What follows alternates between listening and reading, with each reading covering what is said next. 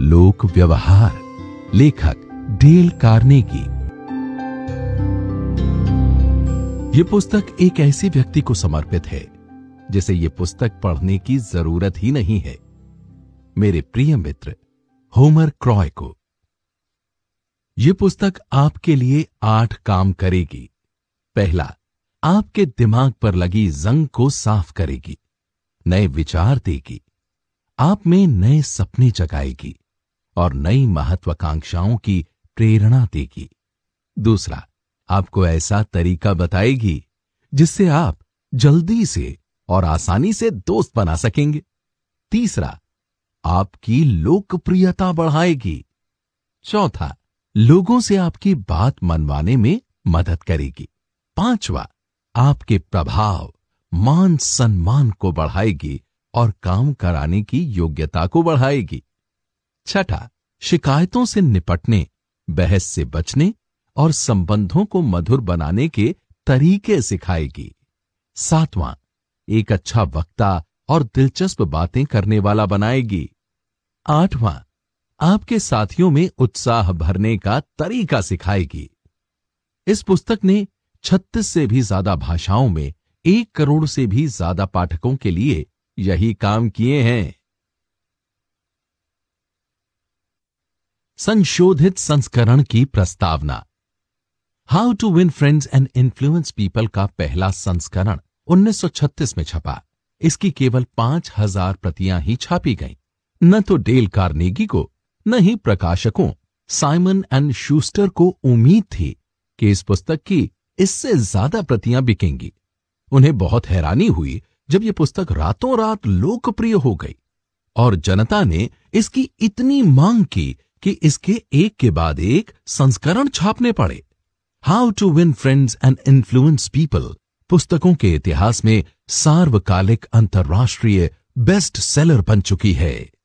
हम ये नहीं कह सकते कि इसकी लोकप्रियता का कारण ये था कि उस समय मंदी का दौर खत्म ही हुआ था। दरअसल इसने जनमानस की ऐसी नस को छुआ है।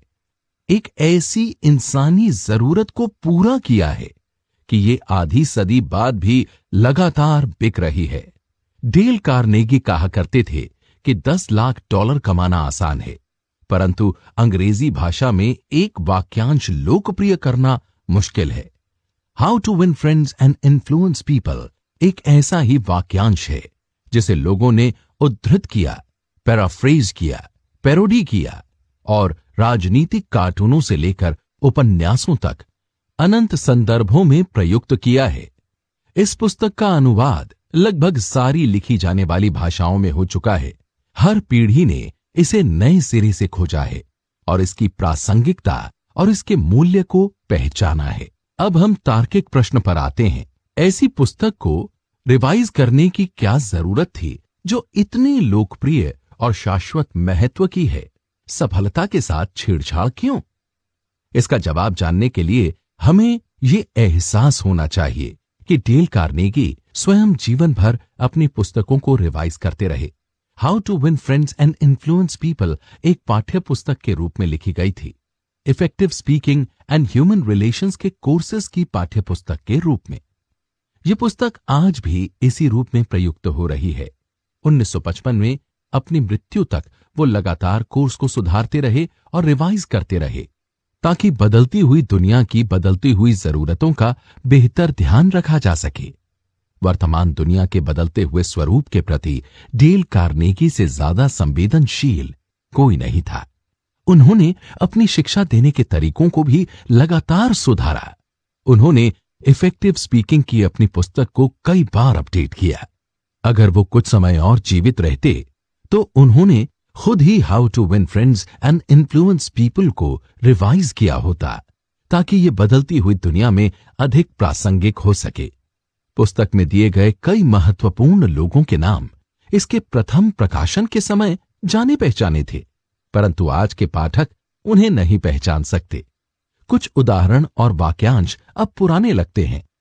उसी तरह से, जिस तरह हमें किसी विक्टोरियन उपन्यास का सामाजिक माहौल पुराना लगता है इस पुस्तक का महत्वपूर्ण संदेश और संपूर्ण प्रभाव उस हद तक कमज़ोर हो गया था।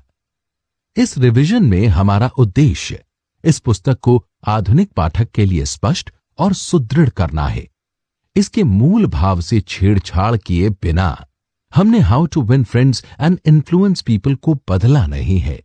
हमने इसमें से छुटपुट चीज़ें हटाई हैं और कुछ समकालीन उदाहरण जोड़े हैं। कार्नेगी की उतावली, जोशीली शैली अब भी बरकरार है। यहाँ तक कि तीस के दशक का स्लैंग भी मौजूद है। डेल कार्नेगी ने उसी तरह लिखा, जिस तरह वो बोलते थे, उत्साही, बातूनी, चर्चा करने वाली शैली में। तो उनकी आवाज़ में इस पुस्तक में अब भी उतना ही दम है, जितना पहले था। दुनिया भर में हज़ारों लोग कार्नेगी कोर्सेज में प्रशिक्षित हो रहे हैं। और इनकी संख्या हर साल बढ़ रही है। और लाखों लोग how to win friends and influence people को पढ़कर अपने जीवन को सुधारने के लिए प्रेरित हो रहे हैं। उन सभी के सामने हम ये रिवाइज पुस्तक प्रस्तुत कर रहे हैं, जिसमें हमारा योगदान सिर्फ़ इतना सा है कि हमने एक सुंदर उपकरण को थोड़ा सा चमका दिया है और तराश दिया है।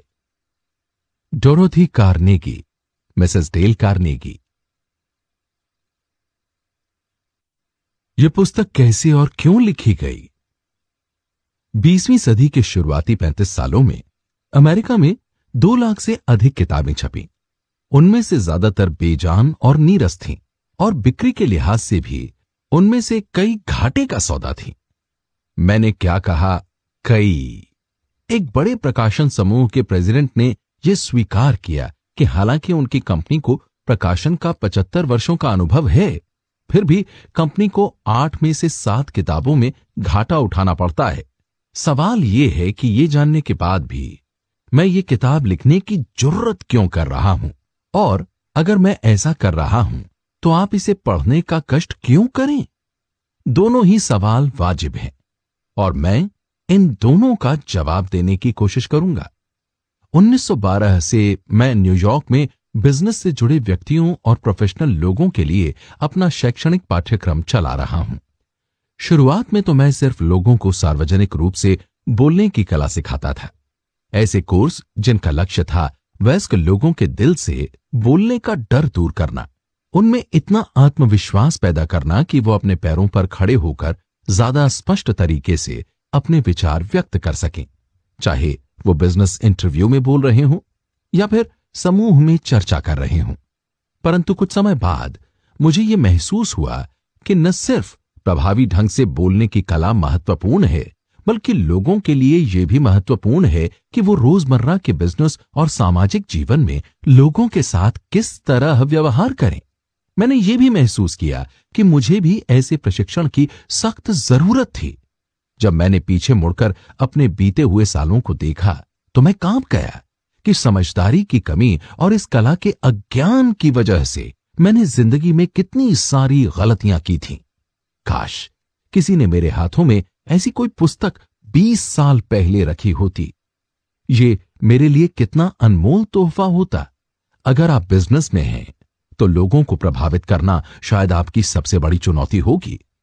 अगर आप गृहिणी या वास्तुविद या इंजीनियर हैं तो भी आप लोगों को प्रभावित करना चाहते होंगे। कुछ साल पहले Carnegie Foundation for the Advancement of Teaching के तत्वाधान में एक रिसर्च की गई। इससे एक बेहद महत्वपूर्ण तथ्य पता चला। एक ऐसा तथ्य जिसे कार्नेगी इंस्टीट्यूट ऑफ़ टेक्नोलॉजी में हुए अतिरिक्त अध्ययनों ने सही ठहराया। इस शोध से पता चला कि किसी की आर्थिक सफलता का केवल पंद्रह प्रतिशत ही उसके तकनीकी ज्ञान पर निर्भर करता है, जबकि उसकी सफलता का पिचासी प्रतिशत उसके व्यवहार की कला पर निर्भर करता है, यानी उसका व्यक्तित्व और लोगों का नेतृत्व करने की उसकी कला उसे पिचासी प्रतिशत सफलता दिलवाती है। कई सालों तक मैंने फिलाडेल्फिया के इंजीनियर्स क्लब में अपने कोर्स चलाए। इसके अलावा मैं American Institute of Electrical Engineers की न्यूयॉर्क शाखा के लिए भी कोर्सेस चला चुका हूँ। शायद डेढ़ हज़ार से भी ज़्यादा इंजीनियर मेरी कक्षाओं में आ चुके हैं। वो मेरे पास इसलिए आए क्योंकि वर्षों के अनुभव ने उन्हें यह सिखा दिया था कि इंजीनियरिंग के क्षेत्र में सबसे ज़्यादा तनख्वाह उन्हें नहीं मिलती, जिनके पास इंजीनियरिंग का सबसे ज़्यादा ज्ञान है, बल्कि उन लोगों को मिलती है जिनमें व्यवहार की कला है, केवल तकनीकी ज्ञान या योग्यता के लिए। आप किसी भी इंजीनियर अकाउंटेंट आर्किटेक्ट को नाम मात्र की तनख्वाह पर नौकरी पर रख सकते हैं। परंतु अगर किसी व्यक्ति में तकनीकी ज्ञान है, अपने विचारों को व्यक्त करने की कला है, लीडर बनने की योग्यता है, और लोगों में उत्साह भरने की क्षमता है तो उसकी तनख्वाह निश्चित रूप से अधिक होगी। अपने सबसे सफल दौर में जॉन डी रॉकफेलर ने कहा था, लोगों से व्यवहार करने की कला भी उसी तरह खरीदी जाने वाली एक वस्तु है, जैसे कि शक्कर या कॉफ़ी। जॉन डी ने यह भी कहा था, और मैं इस कला के लिए दुनिया की किसी भी चीज़ से ज़्यादा कीमत देने के लिए तैयार हूँ। क्या आपको नहीं लगता कि जो कला दुनिया की किसी भी चीज़ से ज़्यादा कीमती है, उसे सिखाने के लिए दुनिया के हर कॉलेज में कोर्स चलने चाहिए? परंतु मैंने तो आज तक ऐसे किसी कोर्स या कॉलेज का नाम नहीं सुना। यूनिवर्सिटी ऑफ़ शिकागो और यूनाइटेड वाई स्कूल्स ने एक सर्वे कराया, जिसमें लोगों से यह पूछा गया कि वो क्या सीखना चाहते हैं। इस सर्वे पर पच्चीस हज़ार डॉलर खर्च हुए और इसमें दो साल का समय भी लगा। सर्वे का अंतिम हिस्सा मेरिडन कनेक्टिकट में किया गया। मेरिडन को एक औसत अमरीकी कस्बे के रूप में चुना गया था। मेरिडन के हर वयस्क के विचार जाने गए और उनसे 156 सवालों के जवाब पूछे गए। इस तरह के सवाल, जैसे कि, आपका व्यवसाय या प्रोफेशन क्या है? आपकी शिक्षा? आप अपना खाली समय किस तरह बिताते हैं? आपकी हॉबी क्या है? आपकी महत्वाकांक्षाएँ? आपकी समस्याएँ? आप किन विषयों के अध्ययन में सबसे अधिक रुचि रखते हैं? इत्यादि। इस सर्वे का निष्कर्ष यह था कि वयस्कों की सर्वाधिक रुचि का विषय स्वास्थ्य है। इसके बाद सर्वाधिक रुचि का दूसरे नंबर का विषय था लोगों को समझना और लोगों से मेल जोल बढ़ाने के तरीके सीखना। ये जानना कि लोगों का किस तरह दिल जीता जाए और उन्हें कैसे प्रभावित किया जाए। तो सर्वे कराने वाली कमेटी ने यह निर्णय लिया कि मेरिडन के वयस्कों के लिए ऐसा कोर्स आयोजित कराना चाहिए। उन्होंने इस विषय पर व्यवहारिक पाठ्य पुस्तक की खोज की। परंतु बड़ी मेहनत और खोजबीन के बाद भी उन्हें इस विषय पर काम की एक भी किताब नहीं मिली। आखिरकार वह एडल्ट एजुकेशन के एक विशेषज्ञ के पास गए और उनसे पूछा कि क्या इस विषय पर कोई अच्छी पुस्तक लिखी गई है। उनका जवाब था, नहीं, मैं समझ सकता हूँ कि ये लोग कैसी पुस्तक चाहते हैं, परंतु इन लोगों को जिस पुस्तक की ज़रूरत और तलाश है, वैसी पुस्तक आज तक लिखी ही नहीं गई। मैं अपने अनुभव से जानता था कि यह बात सच थी। क्योंकि मैंने भी ऐसी पुस्तक कई वर्षों तक खोजी थी। एक ऐसी पुस्तक जो मुझे लोगों के साथ व्यवहार करने की कला सिखा सके, लोगों को प्रभावित करने के सिद्धांत समझा सके, चूँकि ऐसी कोई पुस्तक आज तक लिखी ही नहीं गई है।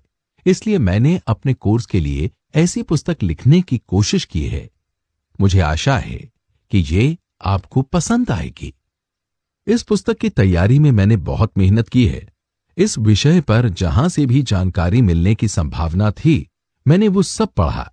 अखबार, पत्रिकाओं के लेख, पारिवारिक अदालतों के रिकॉर्ड, नए मनोवैज्ञानिकों और पुराने दार्शनिकों की पुस्तकें। मैंने ये सब पढ़े।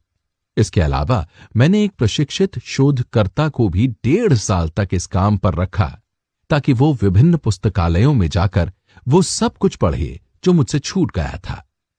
मनोविज्ञान की जटिल पुस्तकें, पत्रिकाओं के सैकड़ों लेख, अनगिनत जीवनियाँ पढ़ी गईं, ताकि ये जाना जा सके कि सभी युगों के महानतम लीडर लोगों के साथ किस तरह व्यवहार करते थे। हमने उनकी जीवनियाँ पढ़ी। हमने जूलियस सीजर से लेकर थॉमस एडिसन तक सभी महान लीडर्स के जीवन चित्र पढ़ डाले। मुझे याद है कि हमने अकेले थियोडोर रोजवेल्ट की ही सौ जीवनियाँ पढ़ी। हमने ये तय कर लिया था कि हम कोई कसर नहीं छोड़ेंगे, चाहे कितना भी खर्च हो जाए। हमने अपने प्रयास में कोई कमी नहीं रखी और हमने लोगों को प्रभावित करने के हर प्रैक्टिकल तरीके को जानने की पूरी कोशिश की। सफल लोगों के मैंने व्यक्तिगत रूप से इंटरव्यू लिए, जिनमें से कुछ विश्व प्रसिद्ध थे। मार्कोनी और एडिसन जैसे आविष्कारक, फ्रैंकलिन डी रूजवेल्ट और जेम्स फार्ले जैसे राजनीतिज्ञ। ओविन डी यंग जैसे बिज़नेस लीडर्स क्लार्क गेबल और मैरी पिकफोर्ड जैसे मूवी स्टार्स और मार्टिन जॉनसन जैसे खोजी लोग। मैंने इन सभी लोगों से ये जानने की कोशिश की कि लोगों से व्यवहार करते समय वो किन तरीकों का इस्तेमाल करते हैं। इस सारी सामग्री से मैंने एक छोटा सा लेक्चर तैयार किया। मैंने इसे नाम दिया how to win friends and influence people मैंने कहा, छोटा शुरुआत में यह छोटा था, परंतु जल्दी ही यह डेढ़ घंटे का लेक्चर बन गया। सालों तक मैं न्यूयॉर्क के कार्नेगी इंस्टीट्यूट के कोर्सेज में यह लेक्चर देता रहा। इस लेक्चर के बाद मैं श्रोताओं को प्रेरित करता था कि वो अपनी दुनिया में जाकर इन सिद्धांतों का प्रयोग करें, बिज़नेस और सामाजिक क्षेत्रों में इन्हें आजमाएँ और फिर क्लास में आकर अपने अनुभवों और परिणामों के बारे में बताएँ। यह बहुत दिलचस्प होमवर्क था। ये सभी पुरुष और महिलाएँ आत्म सुधार के लिए उत्सुक थे और उन्हें इस नई तरह की प्रयोगशाला में काम करने का विचार बहुत आकर्षक लगा। इसमें कोई संदेह नहीं था कि ये एक नए किस्म की प्रयोगशाला थी।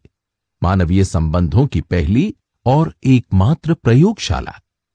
ये पुस्तक उस तरह नहीं लिखी गई है जैसे आमतौर पर पुस्तकें लिखी जाती हैं। ये तो उस तरह धीरे धीरे बड़ी हुई है, जिस तरह कोई बच्चा बड़ा होता है।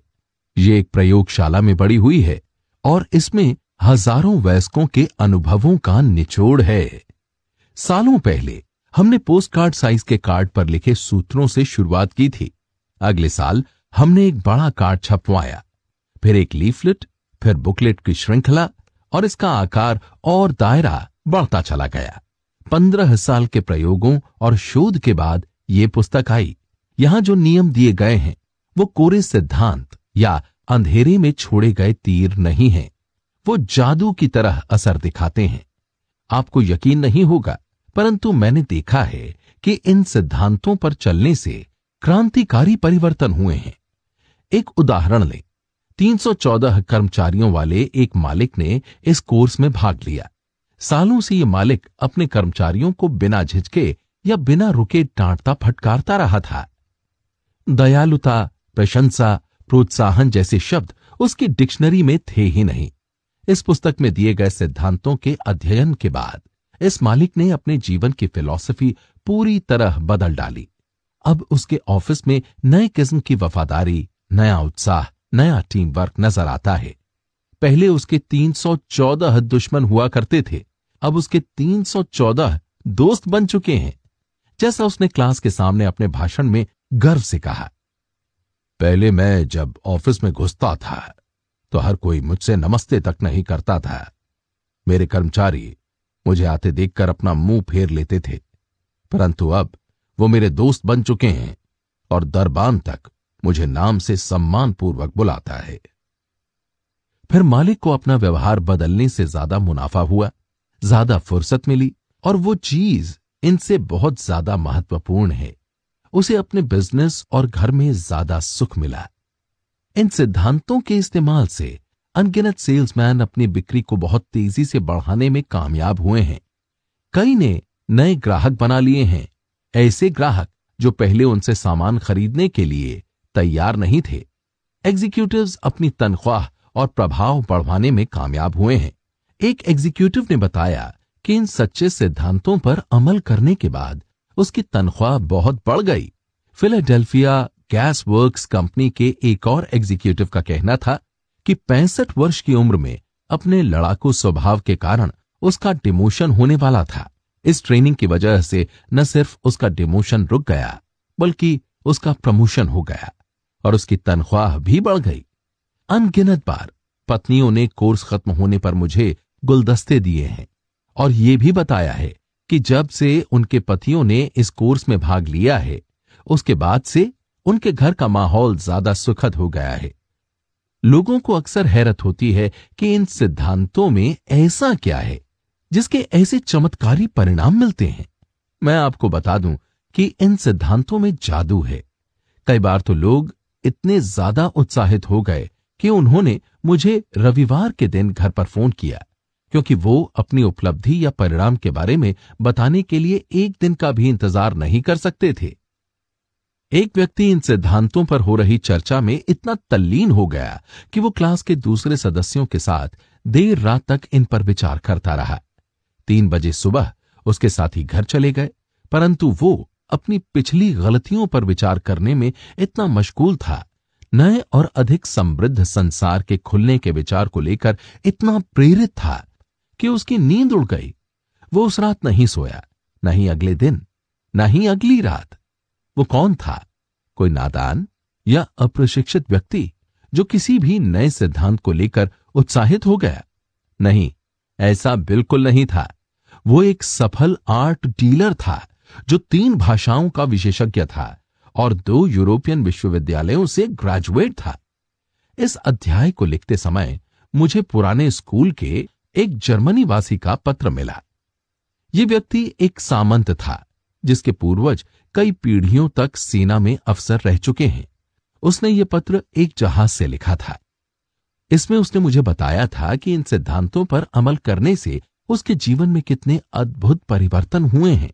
उसके पत्र की भाषा में लगभग धार्मिक उन्माद झलक रहा था। न्यूयॉर्क का एक अमीर व्यक्ति, जो हार्वर्ड ग्रेजुएट था, एक बड़ी कारपेट फैक्ट्री का मालिक है। उसने बताया कि उसने इस ट्रेनिंग के चौदह हफ्तों में लोगों को प्रभावित करने की कला के बारे में जितना सीखा, उतना कॉलेज में चार साल में नहीं सीखा। बकवास, हास्यास्पद, काल्पनिक। आप अपनी इच्छा अनुसार इस वक्तव्य के लिए हँसी में उड़ाने वाला कोई भी शब्द इस्तेमाल कर सकते हैं। मैं बिना अपनी तरफ़ से कुछ जोड़े एक बेहद सफल हार्वर्ड ग्रेजुएट का कथन बताने जा रहा हूँ, जो उसने न्यूयॉर्क के येल क्लब में मंगलवार 23 फरवरी 1933 को 600 लोगों के सामने कहा था। हम जो हो सकते हैं, हार्वर्ड के प्रसिद्ध प्रोफेसर विलियम जेम्स ने कहा था, हम जो हो सकते हैं, उसकी तुलना में हम सिर्फ़ आधे जागे हुए ही होते हैं। हम अपनी क्षमताओं का बहुत कम हिस्सा ही हासिल कर पाते हैं। हम अपनी शारीरिक और मानसिक योग्यताओं का बहुत थोड़ा हिस्सा ही इस्तेमाल करते हैं। इंसान अपनी संभावनाओं का पूरा दोहन नहीं करते। उनके पास ऐसी बहुत सी क्षमताएँ या शक्तियाँ होती हैं, जिनका उपयोग करने में वो आमतौर पर असफल रहते हैं। ऐसी क्षमताएँ या शक्तियाँ, जिनका उपयोग करने में आप आमतौर पर असफल रहते हैं। इस पुस्तक का एकमात्र लक्ष्य यही है कि आप अपनी सोई हुई क्षमताओं या शक्तियों से परिचित हों। और इन शक्तियों को जागृत करें, ताकि आपका जीवन सुखमय बन सके। प्रिंसटन यूनिवर्सिटी के भूतपूर्व president doctor John B. Hibben ने कहा था, शिक्षा जीवन की स्थितियों का सामना करने की योग्यता है। अगर पहले तीन अध्याय पढ़ने के बाद आपको यह लगे कि आपने कुछ नहीं सीखा, कि आप जीवन की स्थितियों का सामना करने के बेहतर योग्य नहीं हुए तो मैं समझूँगा, आपके प्रकरण में यह पुस्तक पूरी तरह विफल हुई है। क्योंकि जैसा हर्बर्ट स्पेंसर ने कहा था, शिक्षा का महान लक्ष्य ज्ञान नहीं, बल्कि कर्म है। और यह पुस्तक कर्म के बारे में है। ये एक एक्शन बुक है। डेल कार्नेगी 1936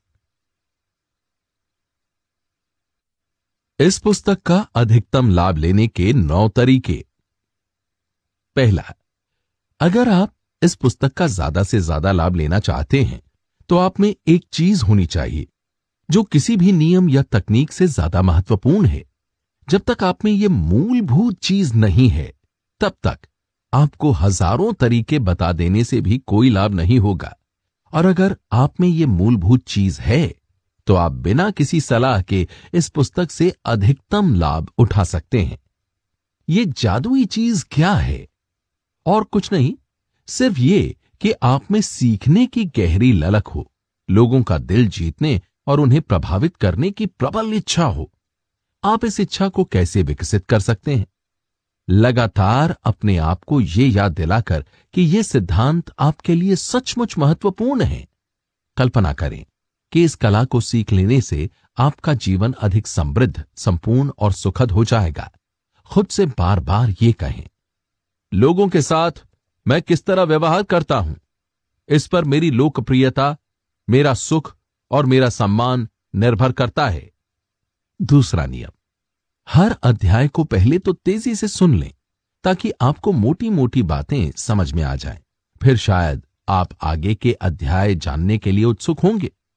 परंतु ऐसा न करें।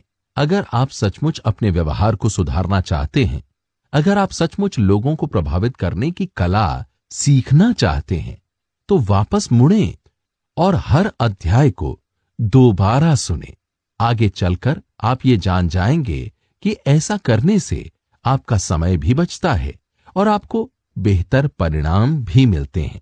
तीसरा, पढ़ते समय बीच में रुककर हर सुझाव के बारे में सोचें। खुद से पूछें कि आप इसे अपने जीवन में कब और किस तरह लागू कर सकते हैं। चौथा, सुनते समय pencil, pen, magic, marker, highlighter और एक डायरी साथ में रखें। जब भी आपको कोई सुझाव उपयोगी लगे तो उसको डायरी में नोट कर लें और उसके नीचे लाइन खींच दें। अगर यह आपको चार सितारा सुझाव लगे तो आप हर वाक्य के नीचे लाइन खींच दें या इसे हाईलाइट कर दें, या फिर चार सितारे बना दें। नोट करते रहने से सुनना ज़्यादा दिलचस्प हो जाता है, और जब हम दोबारा सुनने लगते हैं तो हमें बड़ी सुविधा होती है। पांचवा नियम, मैं एक ऐसी महिला को जानता हूँ जो पिछले पंद्रह सालों से एक बड़ी बीमा कंपनी में ऑफ़िस मैनेजर है। हर महीने वो उन बीमा कॉन्ट्रैक्ट्स को पढ़ती है जो उसकी कंपनी ने उस माह जारी किए हैं। महीने दर महीने और साल दर साल वो उन्हीं कॉन्ट्रैक्ट्स को पढ़ती है। क्यों? क्योंकि अनुभव ने उसे सिखा दिया है कि इसी तरीके से वो इन कॉन्ट्रैक्ट्स के विवरण को याद रख सकती है। मैंने एक बार सार्वजनिक संवाद की कला पर एक पुस्तक लिखी, जिसमें मुझे लगभग दो साल लगे, परंतु मैंने पाया कि समय समय पर मुझे अपने लिखे हुए पिछले अध्यायों को बार बार पढ़ना होता था, ताकि मैं याद रख सकूँ कि मैंने अपनी ही पुस्तक में क्या लिखा था? यह बहुत ही आश्चर्यजनक है कि हम कितनी तेज़ी से भूलते जाते हैं।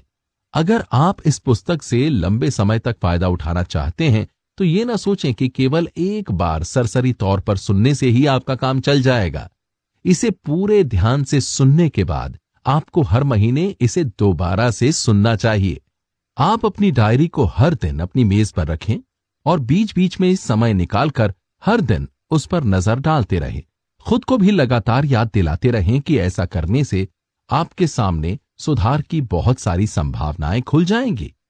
याद रखें कि लगातार सुनने और उस पर अमल करने से ही आप इन सिद्धांतों का सही लाभ उठा सकते हैं। याद रखें कि ये सिद्धांत तभी काम करते हैं जब इन पर अमल किया जाए।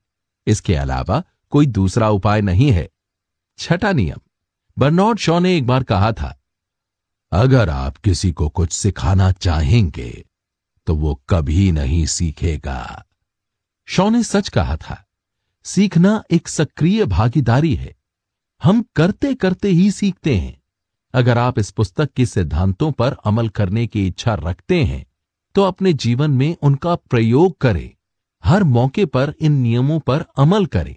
अगर आप ऐसा नहीं करेंगे तो आप इन्हें भूल जाएँगे। दिमाग में केवल वही विचार स्थायी तौर पर रहते हैं, जिनका हम प्रयोग लंबे समय तक करते हैं। शायद आपके लिए इन सुझावों पर हमेशा अमल करना कठिन हो। मैं ये समझ सकता हूँ। मैंने ये पुस्तक लिखी है। फिर भी, अपने ही सिखाए हुए सिद्धांतों पर अमल करना मेरे लिए अक्सर मुश्किल होता है। उदाहरण के तौर पर, जब आप गुस्सा होते हैं तो दूसरे के नज़रिए को समझने की कोशिश करना कठिन होता है। और उसकी बुराई या आलोचना करना सरल होता है। गलती निकालना, तारीफ़ ढूँढने से हमेशा आसान होता है। अपनी मनपसंद की चीज़ के बारे में बात करना, दूसरे की मनपसंद चीज़ के बारे में बात करने से हमेशा आसान होता है। तो जब आप ये पुस्तक पढ़ें तो ये याद रखें कि आप केवल जानकारी हासिल करने की कोशिश नहीं कर रहे हैं।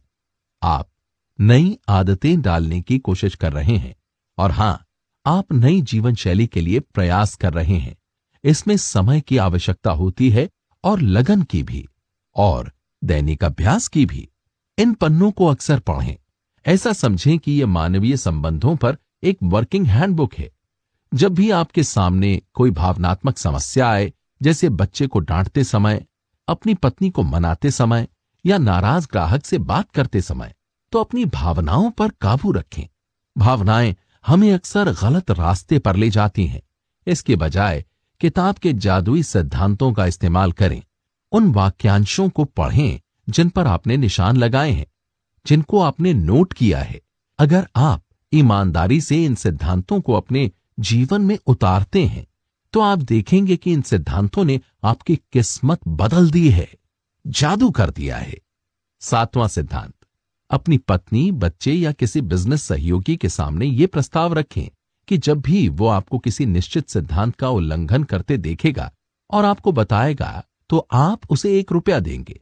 इस खेल से आप नियमों को जल्दी और स्थायी तौर पर सीख पाएँगे। आठवां नियम। वॉल स्ट्रीट में स्थित एक महत्वपूर्ण बैंक के प्रेसिडेंट ने हमारी क्लास में बताया था कि वो आत्म सुधार के एक अचूक सिस्टम को काम में लाते हैं। ये व्यक्ति ज़्यादा शिक्षित नहीं था, परंतु वो अमेरिका के सर्वाधिक महत्वपूर्ण फाइनेंसर्स में से एक था। उन्होंने ये स्वीकार किया कि उनकी सफलता का रहस्य था इस अचूक सिस्टम पर लगातार अमल करना। उनका अचूक सिस्टम यह था, मैं अपनी याददाश्त के आधार पर उनके सिस्टम को उन्हीं के शब्दों में बयान करना चाहूँगा। वर्षों से मैं एक अपॉइंटमेंट बुक रख रहा हूँ, जो मुझे बताती है कि किस दिन मेरे क्या क्या अपॉइंटमेंट हैं? मेरा परिवार शनिवार की रात को मेरे लिए कभी कोई योजना नहीं बनाता। मेरे परिवार के लोग जानते हैं कि हर शनिवार की शाम को मैं आत्मविश्लेषण करता हूँ, आत्मचिंतन करता हूँ। डिनर के बाद मैं अकेला बैठकर अपनी अपॉइंटमेंट बुक निकालता हूँ और हफ़्ते भर के इंटरव्यू, चर्चाओं और मीटिंगों को याद करता हूँ। मैं खुद से पूछता हूँ मैंने इस सप्ताह क्या गलतियाँ की? मैंने क्या सही काम किए? और मैं किस तरह अपने प्रदर्शन को और अधिक सुधार सकता हूँ? मैं इस अनुभव से क्या सबक सीख सकता हूँ? अक्सर यह होता था कि इस साप्ताहिक आत्मचिंतन से मुझे अपनी गलतियों पर बहुत दुख होता था। मुझे हैरत होती थी कि मैंने कितनी बड़ी गलतियाँ की हैं। समय के साथ साथ मेरी गलतियाँ कम होती गईं। और अब तो मैं कभी कभार आत्मचिंतन के बाद अपनी पीठ भी ठोक लेता हूँ। इस आत्मचिंतन और आत्मविश्लेषण के सिस्टम ने मुझे जितनी सफलता दिलाई है, उतनी किसी और चीज़ ने नहीं दिलाई। इससे निर्णय लेने की मेरी योग्यता में भी काफ़ी सुधार हुआ है। और इसने लोगों के साथ मेरे व्यवहार को सुधारने में बहुमूल्य योगदान दिया है। इस सिस्टम की मैं जितनी भी तारीफ़ करूँ, कम है। तो आप भी इस पुस्तक में दिए हुए सिद्धांतों के बारे में इसी तरह के सिस्टम का पालन क्यों नहीं करते? अगर आप ऐसा करेंगे तो आपको दो फ़ायदे होंगे।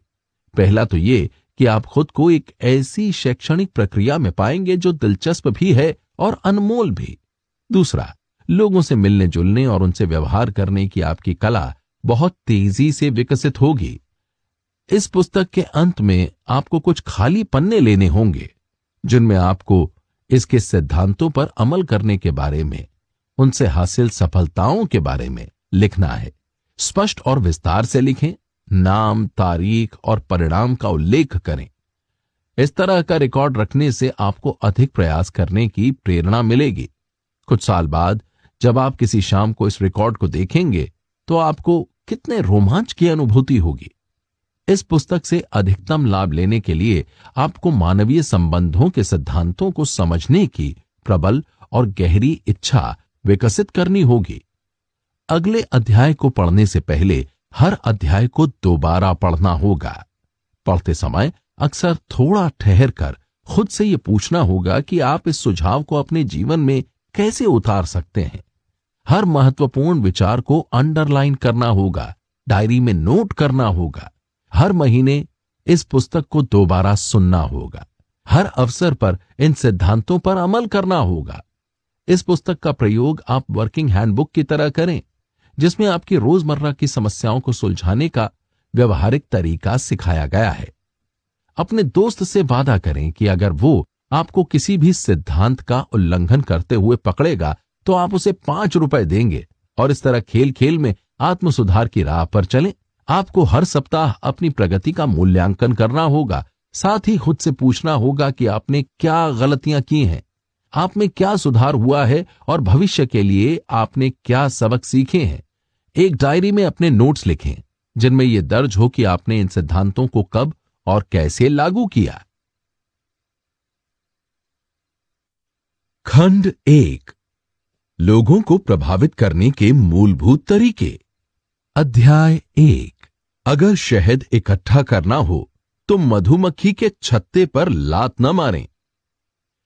सात मई 1931 को न्यूयॉर्क शहर में एक ज़बरदस्त मुठभेड़ चल रही थी। मुठभेड़ अपने अंतिम रोमांचक चरण में थी। हफ्तों तक पीछा करने के बाद पुलिस ने आखिरकार दुनाली बंदूक के नाम से मशहूर हत्यारे क्रॉले को घेर लिया था। वो हत्यारा, जो न सिगरेट पीता था, न ही शराब, अब चारों तरफ़ से घिरा हुआ था और वेस्ट एंड एवेन्यू में अपनी प्रेमिका के घर में छुपा हुआ था। डेढ़ सौ पुलिस वाले और जासूस ज़मीन से लेकर छत तक चारों तरफ़ से उसे घेरे हुए थे। वो ऊपरी मंजिल पर छुपा हुआ था। पुलिस वालों ने छत में छेद करके टीयर गैस का इस्तेमाल करके इस पुलिस वालों के नामी हत्यारे को निकालना चाहा। उन्होंने आसपास की इमारतों पर मशीन गने तैनात कर दी। एक घंटे से भी ज़्यादा समय तक न्यूयॉर्क के इस रहवासी इलाके में पिस्तौल और मशीन गन से गोलियाँ चलती रहीं। क्रॉले एक कुर्सी के पीछे छुपकर पुलिस पर लगातार गोलियाँ चला रहा था। दस हज़ार से अधिक रोमांचित लोग इस रोमांचक मुठभेड़ को देख रहे थे। इस तरह का नज़ारा न्यूयॉर्क में पहले कभी नहीं देखा गया था। जब क्रॉले को पकड़ा गया तो पुलिस कमिश्नर ईपी मलरूनी ने कहा कि वो न्यूयॉर्क के इतिहास में अब तक के सबसे खतरनाक अपराधियों में से एक था। कमिश्नर का कहना था, वो पंख फड़फड़ाने की आवाज़ पर ही किसी को मौत के घाट उतार देता था। परंतु दुनाली बंदूक क्रॉले खुद को क्या समझता था? हम ये जानते हैं, क्योंकि जिस समय पुलिस उस पर गोलियाँ चला रही थी, उसने एक पत्र लिखा था। जब वो ये पत्र लिख रहा था तो उसके घावों से बहते खून के निशान इस पत्र पर छूट गए। इस पत्र में क्रॉले ने कहा था, मेरे कोट के नीचे एक दुखी, परंतु दयालु दिल है। एक ऐसा दिल जो किसी को नुकसान नहीं पहुंचाना चाहता।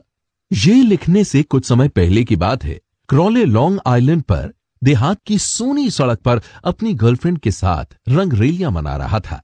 अचानक एक पुलिस वाला कार के पास आया और उसने क्रॉले से लाइसेंस दिखाने के लिए कहा। बिना कुछ कहे क्रॉले ने अपनी रिवॉल्वर निकाली और उसने पुलिस वाले के सीने में एक के बाद एक गोलियाँ उतार दी। जब पुलिस ऑफिसर ज़मीन पर गिर गया तो क्रॉले कार से नीचे कूदा। उसने ऑफिसर का रिवॉल्वर निकाला और मर चुके पुलिस वाले के शरीर में एक और गोली मारी और यही निर्मम हत्यारा अब कह रहा था मेरे इस कोट के नीचे एक दुखी परंतु दयालु दिल है एक ऐसा दिल जो किसी को नुकसान नहीं पहुंचाना चाहता. क्रॉले को मौत की सजा सुनाई गई। जब उसे सिंह सिंह जेल में मृत्युदंड के लिए ले जाया जा रहा था तो क्या उसने ये कहा ये लोगों को मारने की सजा है?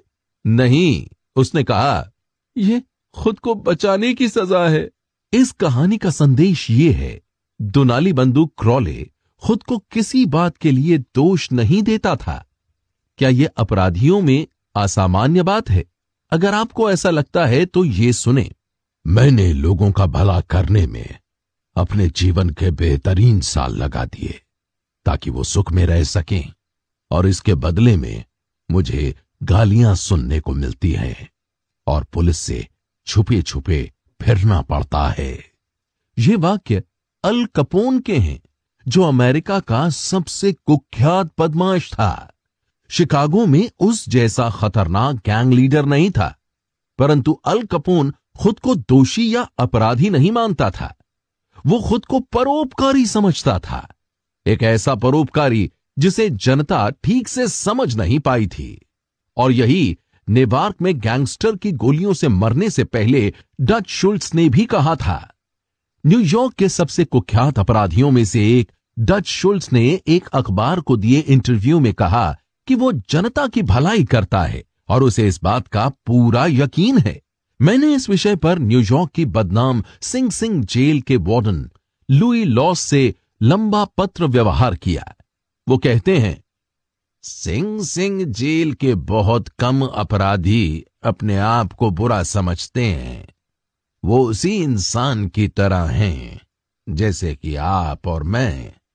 इसलिए वो तर्क देते हैं, खुद को सही साबित करते हैं।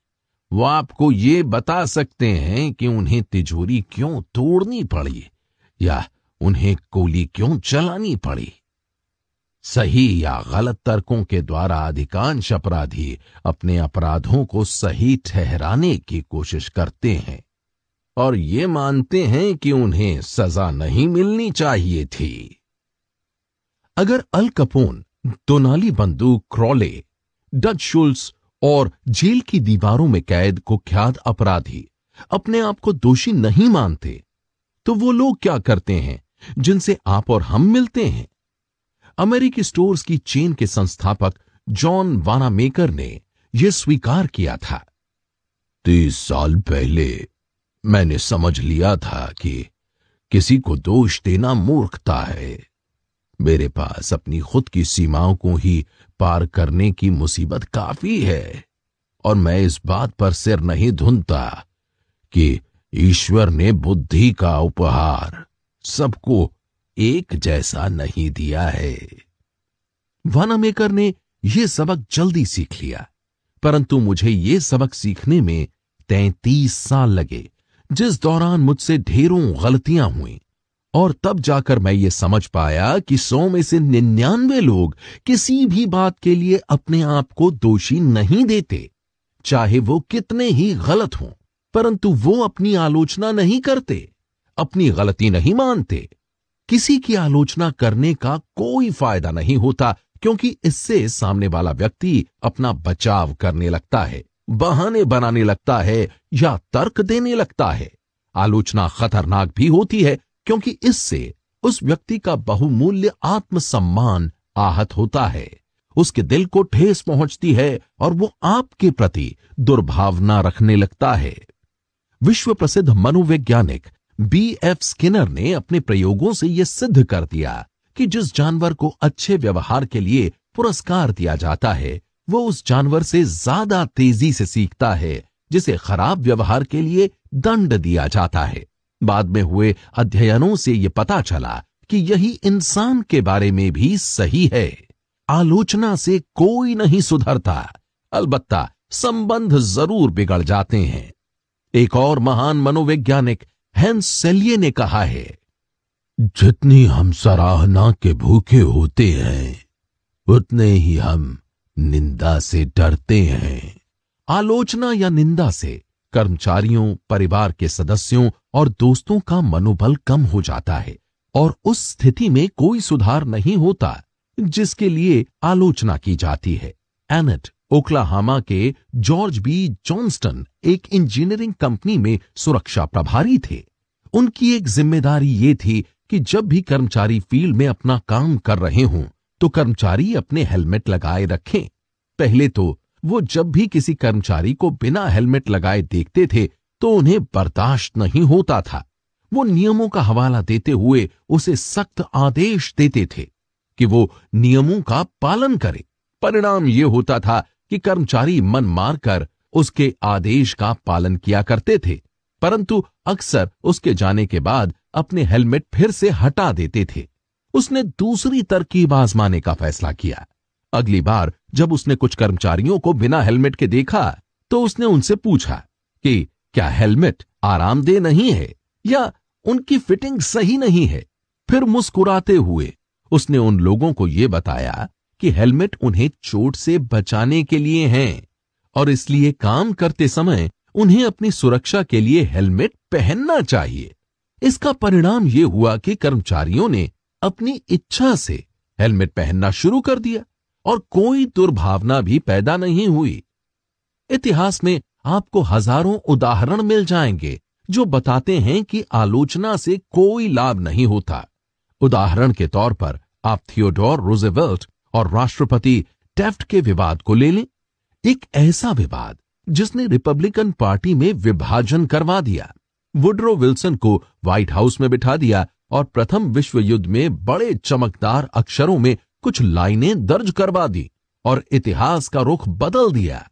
जब रूजेवेल्ट 1908 में व्हाइट हाउस से बाहर गए तो उन्होंने टेफ्ट का समर्थन किया, जो राष्ट्रपति चुन लिए गए। फिर रूजेवेल्ट शेरों का शिकार करने अफ्रीका चले गए। लौटने पर उन्होंने जब हालात देखे तो वो बरस पड़े। उन्होंने अनुदारवाद के लिए टेफ्ट की आलोचना करनी शुरू कर दी। और तीसरी बार खुद राष्ट्रपति बनने की कोशिश की। उन्होंने बुल मूस पार्टी का गठन किया और जीओपी को लगभग ध्वस्त कर दिया। अगले चुनाव में विलियम हावर्ड टेफ्ट और उनकी रिपब्लिकन पार्टी बुरी तरह से हार गई और उसे केवल दो राज्यों, वर्मोंट और ऊटा में ही सफलता मिली। इस पार्टी की अब तक की यह सबसे शर्मनाक पराजय थी। इस हार के लिए रूजेबेल्ट ने टेफ्ट को दोषी ठहराया। परंतु क्या राष्ट्रपति टेफ्ट ने खुद को दोषी माना? बिल्कुल नहीं। आँखों में आँसू भरकर रूंधे हुए गले से टेफ्ट ने कहा, मैंने जो किया, उसके सिवाय मैं कर ही क्या सकता था? दोष किसका था? रूजेवेल्ट का या टेफ्ट का? सच कहूँ तो मैं नहीं जानता और न ही मुझे इसकी परवाह है। मैं सिर्फ़ ये बताना चाहता हूँ कि रूजेवेल्ट की आलोचना टेफ्ट से ये नहीं मनवा सकी कि दोष उनका था। इससे सिर्फ़ यही हासिल हुआ कि टेफ्ट खुद के बचाव में तर्क देने लगे और आँखों में आँसू भरकर उन्होंने कहा, मैंने जो किया, उसके सिवाय मैं कर ही क्या सकता था? टीपॉट डोम ऑयल स्कैंडल को ही ले लें। 1920 के दशक की शुरुआत में यह अखबारों की सुर्खियों में था। इसने देश को हिलाकर रख दिया। लोगों की याददाश्त में अमेरिकी सार्वजनिक जीवन में इतना बड़ा स्कैंडल पहले कभी नहीं हुआ था। यहाँ पर इस स्कैंडल के तथ्य बताए जा रहे हैं। हार्जिंग के कैबिनेट में मंत्री अल्बर्ट बी फॉल को एल्क हिल और टीपॉट डोम में तेल के सरकारी भंडारों को लीज पर देना था। ऐसे तेल के भंडार जिन्हें नौसेना के भविष्य के उपयोग के लिए अलग रख दिया गया था। क्या फॉल ने इनकी नीलामी की या इनके लिए टेंडर बुलवाए? नहीं, इसकी बजाय उन्होंने अपने दोस्त एडवर्ड एल डोहेनी को यह फ़ायदेमंद ठेका तश्तरी में रख कर दे दिया। और डोहिनी ने क्या किया? उसने तत्काल फॉल को दस लाख डॉलर दे दिए और इसे लोन का नाम दिया। फिर फॉल ने ज़िले की यूनाइटेड स्टेट्स मरीन को यह आदेश दिया कि वो एल्क हिल भंडारों से रिसने वाले तेल का फ़ायदा उठा रहे प्रतियोगियों को उस जगह से हटा दें। जब प्रतियोगी कंपनियों को बंदूकों और संगीनों की नोक पर वहाँ से हटाया गया तो उन्होंने दुखी होकर अदालत की शरण दी। तब जाकर टी पॉट डोम स्कैंडल का भंडा फोड़ हुआ। इससे इतना हंगामा हुआ कि हार्डिंग सरकार खतरे में पड़ गई। पूरा देश काँप गया। रिपब्लिकन पार्टी का भविष्य अंधकारमय नज़र आने लगा और अल्बर्ट बी फॉल को जेल जाना पड़ा। फॉल की हर जगह निंदा हुई। इतनी निंदा सार्वजनिक जीवन में बहुत कम लोगों को सहनी पड़ी थी। परंतु क्या उन्हें कोई पश्चाताप हुआ? कभी नहीं। सालों बाद हर्बर्ट हुवर ने एक सामाजिक भाषण में यह कहा कि प्रेसिडेंट हार्डिंग की मौत किसी दोस्त के विश्वासघात के कारण मानसिक आघात पहुँचने से हुई। जब मिसेस फॉल ने यह सुना तो वो अपनी कुर्सी से कूद पड़ी। रोते हुए अपनी मुट्ठी आसमान की ओर तानते हुए वो चीखी, क्या हार्डिंग के साथ फॉल विश्वासघात करेंगे? असंभव! मेरे पति ने कभी किसी के साथ विश्वासघात नहीं किया। सोने से भरा यह घर भी मेरे पति से कोई गलत काम नहीं करवा सकता। उल्टे उन्हीं के साथ विश्वासघात किया गया है और उन्हें बलि का बकरा बनाकर सूली पर चढ़ाया गया है। तो यही होता है, यही मानव स्वभाव है। हर गलत काम करने वाला अपनी गलती के लिए दूसरों को दोष देता है, परिस्थितियों को दोष देता है, परंतु खुद को कभी दोष नहीं देता। हम सब यही करते हैं। इसलिए अगली बार जब हमारी इच्छा किसी की आलोचना करने की हो तो हम अलकपोन दुनाली बंदूक, क्रॉले और अल्बर्ट हॉल को याद रखें। हमें यह एहसास होना चाहिए कि आलोचना बूम रैंक की तरह होती है। ये लौटकर हमारे ही पास वापस आ जाती है। यानी बदले में वो व्यक्ति हमारी आलोचना करना शुरू कर देता है। हमें यह भी एहसास होना चाहिए कि जिस व्यक्ति की हम आलोचना कर रहे हैं, या हम जिसे सुधारने की कोशिश कर रहे हैं, वो जवाब में खुद की सफ़ाई में कुछ तर्क देगा, या फिर विनम्र टेफ्ट की तरह यही कहेगा, मैंने जो किया उसके सिवाय मैं कर ही क्या सकता था? 15 अप्रैल 1865 की सुबह, अब्राहम लिंकन का पार्थिव शरीर एक सस्ते लॉजिंग हाउस के हॉल में रखा हुआ था। यह हॉल फोर्ड थिएटर के सामने था, जहाँ जॉन विल्किस बूथ ने उन्हें गोली मारी थी। लिंकन का लंबा शरीर एक बिस्तर पर रखा हुआ था, जो उनके शरीर के हिसाब से काफ़ी छोटा था। रोजा बॉनहर की प्रसिद्ध पेंटिंग द हॉर्स फेयर की सस्ती नकल बिस्तर के ऊपर टंगी हुई थी और एक गैस बत्ती पीली रोशनी फेंक रही थी। लिंकन के पार्थिव शरीर के सामने खड़े रक्षा मंत्री स्टैंटन ने कहा, लोगों के दिल जीतने वाला सर्वश्रेष्ठ शासक अब दुनिया में नहीं रहा। लिंकन लोगों का दिल कैसे जीत लेते थे? उनकी सफलता का राज क्या था? मैंने दस साल तक लिंकन की बहुत सी जीवनियाँ पढ़ी हैं। और एक पुस्तक, लिंकन दी अननोन लिखने में पूरे तीन साल लगाए हैं। मेरा विश्वास है कि मैंने लिंकन के व्यक्तित्व और उनके घरेलू जीवन का जितना विस्तृत अध्ययन किया है, उतना शायद ही किसी ने किया होगा। मैंने लोगों के साथ व्यवहार करने की लिंकन की कला का भी विशेष अध्ययन किया है। क्या लिंकन आलोचना करते थे? हाँ, इंडियाना की पिजन क्रीक वैली में अपनी जवानी के दिनों में वो न सिर्फ़ लोगों की आलोचना करते थे, बल्कि पत्रों और कविताओं में लोगों का मखौल उड़ाते हुए उन्हें छपवाते भी थे। एक बार ऐसे ही एक पत्र ने नफरत की ऐसी आग भड़का दी, जो जीवन भर जलती रही। जब लिंकन इलिनॉय में वकील के रूप में प्रैक्टिस करते थे, तब भी वो खुलेआम अपने विरोधियों पर आक्रमण करते हुए पत्र लिखते थे और उन्हें अखबारों में छपवाते थे। परंतु एक बार बात कुछ ज़्यादा ही बढ़ गई। 1842 में लिंकन ने जेम्स शील्ड्स नाम के दम्भी और नक चढ़े राजनेता पर व्यंग लिखा। लिंकन ने एक गुमनाम पत्र के माध्यम से यह व्यंग भेजा, जो स्प्रिंगफील्ड जर्नल में छपा।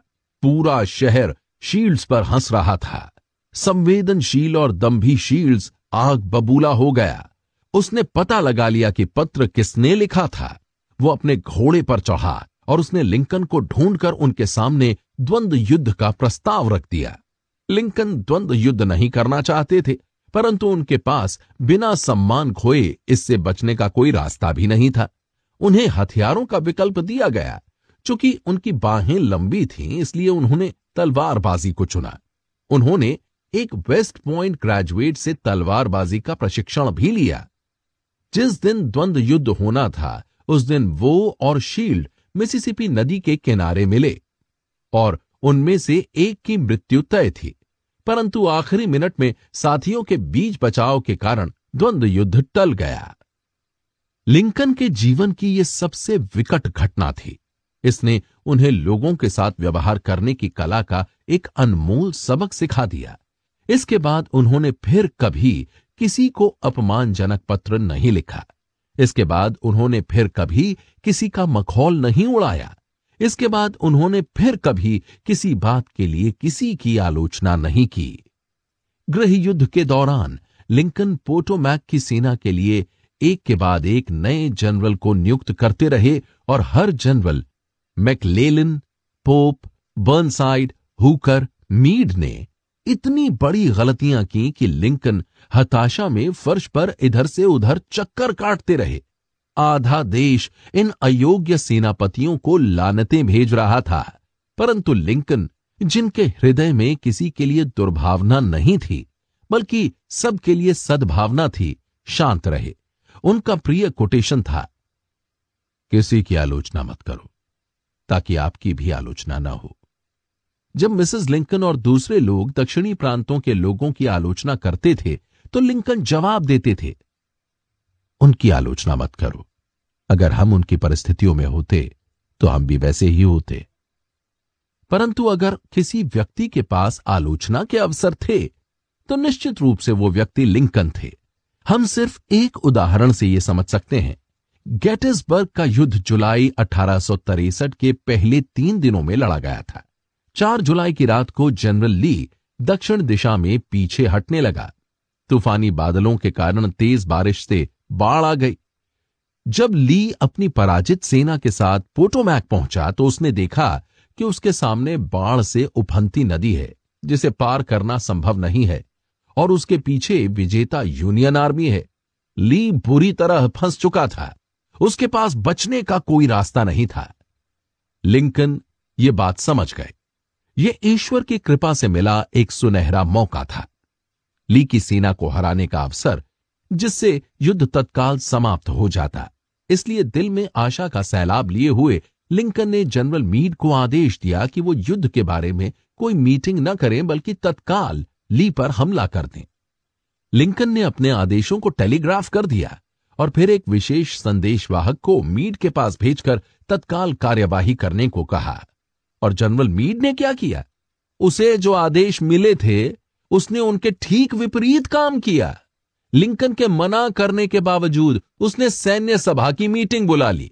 वो हमला करने में झिझका, उसने टाल मटोल की, उसने सब तरह के बहाने बनाकर उन्हें टेलीग्राफ किया।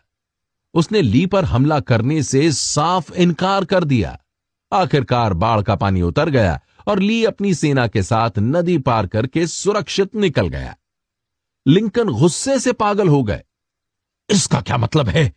लिंकन अपने पुत्र के सामने चीख रहे थे। हे भगवान, इसका क्या मतलब है? कितना सुनहरा मौका था। दुश्मन हमारी गिरफ्त में था।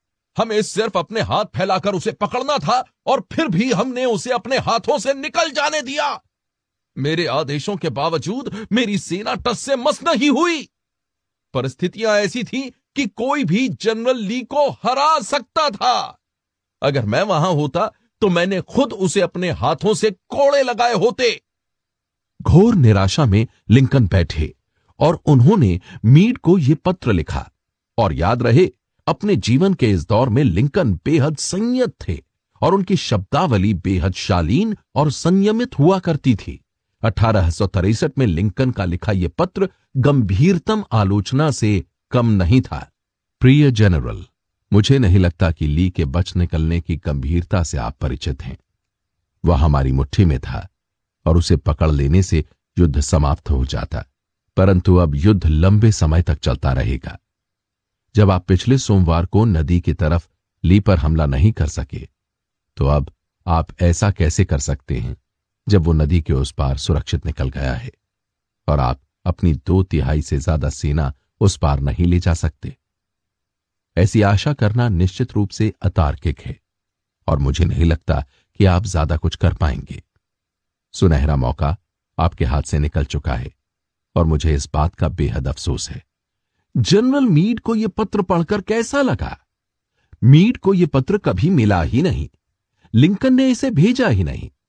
यह पत्र लिंकन की मौत के बाद उनकी फाइलों में मिला।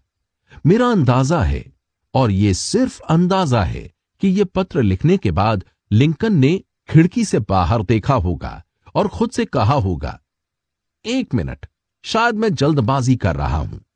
व्हाइट हाउस के शांत माहौल में बैठकर मीट पर हमला करने की सलाह देना मेरे लिए आसान है, परंतु मैं गेटिसबर्ग में होता और अगर मैंने इतना खून खराबा देखा होता जितना मीड ने पिछले हफ़्ते के दौरान देखा है। अगर मेरे कानों में भी घायलों और मरने वालों की चीख पुकार गई होती तो शायद मैं भी हमला करने के लिए तत्पर नहीं होता। अगर मैं मीड की तरह सुरक्षात्मक प्रवृत्ति का होता तो शायद मैंने भी वही किया होता जो उसने किया था। वैसे भी अब मौका हाथ से निकल चुका है। अगर मैं ये पत्र भेज दूँगा तो इससे मेरी भड़ास तो निकल जाएगी, पर इससे मीड को बहुत ठेस पहुंचेगी। वो मेरी आलोचना करेगा और खुद को सही साबित करने की कोशिश करेगा। इससे दुर्भावना पैदा होगी। सेनापति के रूप में मीट की उपयोगिता बुरी तरह प्रभावित होगी और इसके बाद वो शायद सेना से इस्तीफा भी दे दे।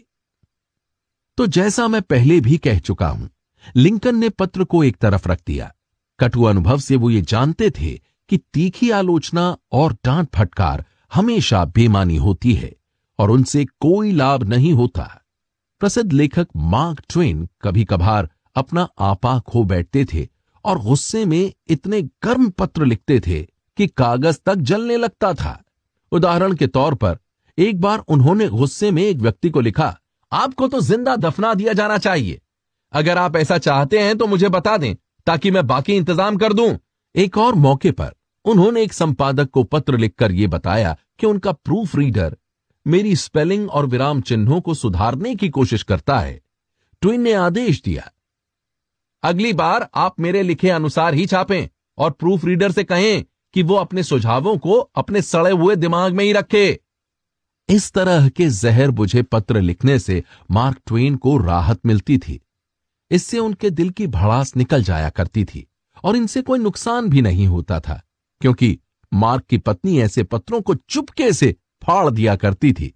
उन्हें कभी डाक के डिब्बे में डाला ही नहीं जाता था। क्या आप किसी ऐसे व्यक्ति को जानते हैं, जिसे आप बदलना, सुधारना और बेहतर बनाना चाहते हो? बहुत बढ़िया। यह बहुत अच्छा विचार है। मैं भी इसके पक्ष में हूँ। परंतु क्यों ना खुद से ही शुरुआत की जाए। विशुद्ध स्वार्थी ढंग से सोचें तो भी दूसरों को सुधारने के बजाय खुद को सुधारना हमारे लिए ज़्यादा फ़ायदेमंद होगा। हाँ और कम खतरनाक भी। कंफ्यूशियस ने कहा था, जब आपके खुद के घर की सीढ़ियाँ साफ़ न हों तो अपने पड़ोसी की छत पर पड़ी बर्फ़ के बारे में शिकायत मत करो। जब मैं युवा था और लोगों को प्रभावित करने की कोशिश कर रहा था तो मैंने रिचर्ड हार्डिंग डेविस नाम के एक लेखक को एक मूर्खतापूर्ण पत्र लिखा। मैं लेखकों के बारे में एक पत्रिका के लिए लेख तैयार कर रहा था। और मैंने डेविस से उनके काम करने के तरीके के बारे में पूछा। कुछ सप्ताह पहले ही मुझे किसी का ऐसा पत्र मिला था, जिसके नीचे लिखा था, डिक्टेट किया गया, परंतु पढ़ा नहीं गया। मैं इस वाक्य से बहुत प्रभावित हुआ। मुझे लगा कि लेखक बहुत बड़ा और व्यस्त और महत्वपूर्ण व्यक्ति होगा।